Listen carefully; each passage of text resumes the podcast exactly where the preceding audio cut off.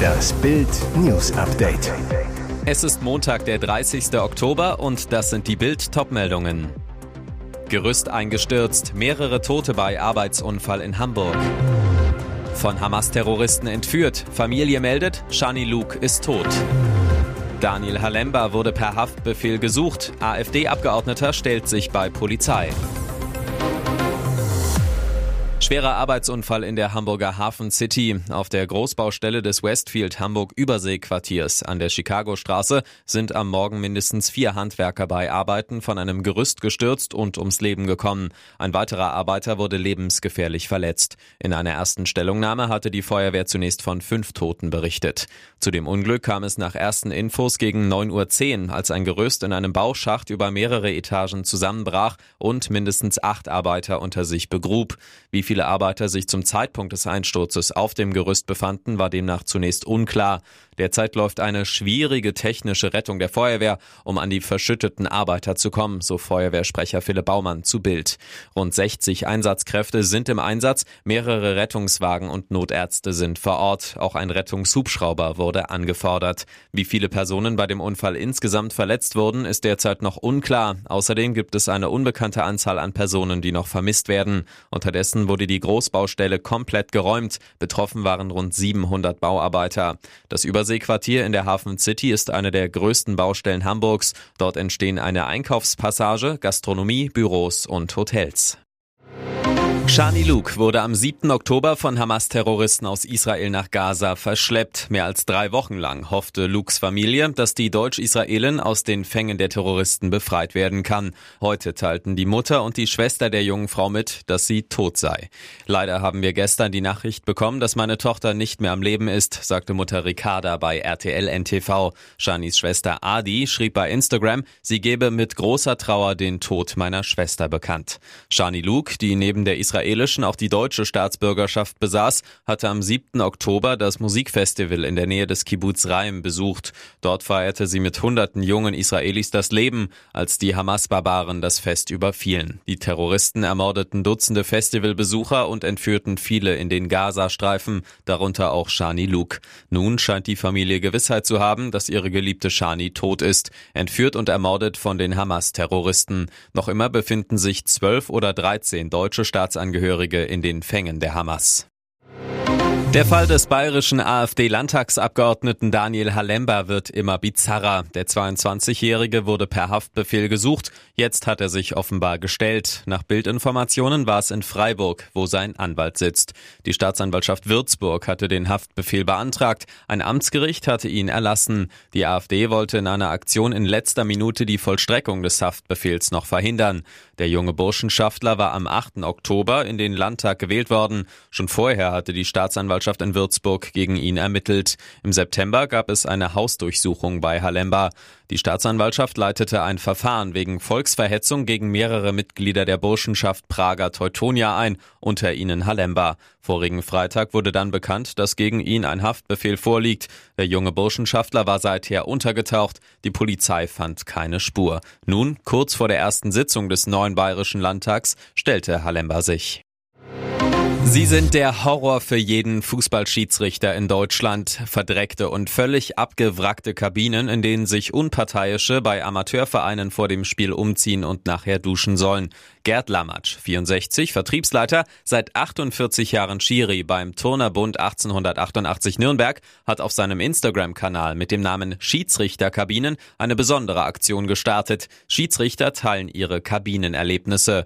Die bisher hochgeladenen Fotos sind erschreckend. Sie zeigen im harmlosen Fall vollgestopfte Rumpelkammern oder eine Garage für Motorroller aber oft auch verrostete Waschbecken, eingeschlagene Türen, unverputzte Rohbauten und Duschen voller Schimmel. Ein Anblick des Grauens. Lamatsch, der rund 1900 Einsätze von der zweiten Liga bis zur Jugend hatte, zu Bild, mich kann nichts mehr erschüttern. Es gibt alles von sensationell bis Katastrophe, von Knastzelle bis Palast.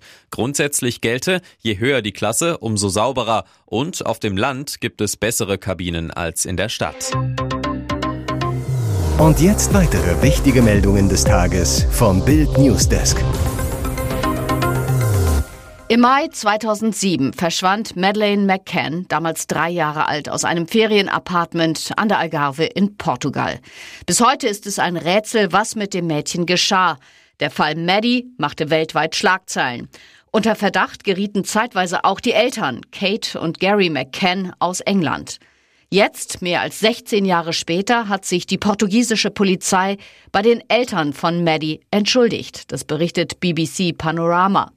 Demnach reiste eine Delegation hochrangiger Beamter Anfang dieses Jahres von Lissabon nach London. Sie trafen sich mit Gary McCann und entschuldigten sich für die Art und Weise, wie die Ermittler den Fall untersuchten und wie sie die Familie behandelten. Maddys Eltern äußerten sich bislang nicht dazu. Im September 2007 wurden Kate und Gary McCann im Rahmen der Ermittlungen zum Verschwinden von Madeleine zu Verdächtigen erklärt. Beide wurden von portugiesischen Ermittlern befragt, die glaubten, dass sie eine Entführung inszeniert und die Leiche ihrer Tochter versteckt hätten. Kate McCann berichtete, dass ihr sogar ein Deal angeboten wurde, den Tod ihrer Tochter im Austausch für eine kürzere Strafe zuzugeben. Im Fünf-Sterne-Hotel Residenz in Aschau am Chiemsee ist auf den ersten Blick alles so geblieben wie immer. Als würde der Chef Heinz Winkler gleich aus der Küche treten, mit ausgebreiteten Armen und in seiner weißen Kochjacke, um seine Stammgäste zu begrüßen. Das erste Glaser Champagner trank der Südtiroler gern mit ihnen an der Bar zwischen Küche und Restaurant und einem herrlichen Blick raus auf die Terrasse und den mächtigen Chiemgauer Berg Kampenwand. Heinz Winkler hatte sich hier sein Paradies geschaffen. Vor einem Jahr starb der Sternekoch nach einem tragischen Sturz auf dem Parkplatz vor seiner Residenz. Er wurde nur 73 Jahre alt. Wenige Stunden zuvor nahm das Unheil an der Bar seinen Lauf. Ein früherer Mitarbeiter und enger Freund von Winklers Witwe erschien plötzlich im Restaurant, wollte mit seinem alten Chef ein Glas Wein trinken. Es wurden mehrere Flaschen. Als die beiden Männer gemeinsam das Haus verließen, kam es zu dem ominösen Sturz. Sogar die Kripo ermittelte. Heinz Winkler verstarb kurz darauf in der Klinik an multiplem Organversagen. Seitdem steht auf dem Marmortresen der Bar ein gerahmtes Foto von Heinz Winkler. Er lächelt charmant in die Kamera, ganz so, als wolle er ein Auge drauf haben, was wohl aus seinem Lebenswerk wird und aus seiner Familie, die sich seit seinem Tod in einem bitteren Erbstreit befindet, der noch immer nicht geklärt ist. Hier ist das Bild News Update. Und das ist heute auch noch hörenswert. Nach dem barbarischen Überfall der Hamas auf Israel ist die Terrorangst auch zurück in Deutschland. Erst vor wenigen Tagen wurde ein Anschlag in Duisburg verhindert. Für Experten steht fest, es ist nur eine Frage der Zeit bis zu neuen islamistischen Attentaten auf deutschem Boden. Denn die radikalen Islamisten sind schon unter uns und es werden mehr. Elmar Brok, Außenpolitik-Urgestein der Union, warnt vor radikalen Islamisten in Deutschland. Die akute Terrorgefahr wohnt in unserem Land. Unter uns leben immer mehr radikale Muslime. Die gezielte Radikalisierung ganzer Gruppen ist Teil der Strategie zur Destabilisierung westlicher Gesellschaften, eingefädelt von Regimen wie Russland, dem Iran, Katar und zunehmend auch China, so Brok. Auch der Gewerkschaftschef der Bundespolizisten Andreas Roskopf warnt gegenüber Bild, der Nahostkonflikt schlägt auch hier bei uns ein.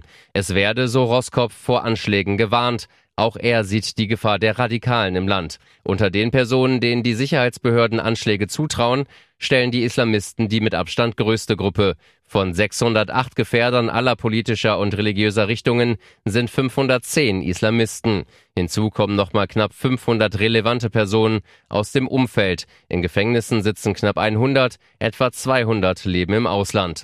Polizeigewerkschafter Roskopf warnt, es könnten noch deutlich mehr Islamisten zu uns kommen, etwa aus dem Nahen Osten über die Balkanroute.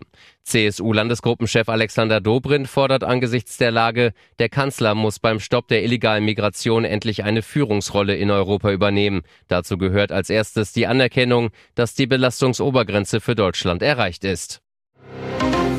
Bargeld ist gesetzliches Zahlungsmittel. Doch was nützt das, wenn man es nicht mehr abheben kann?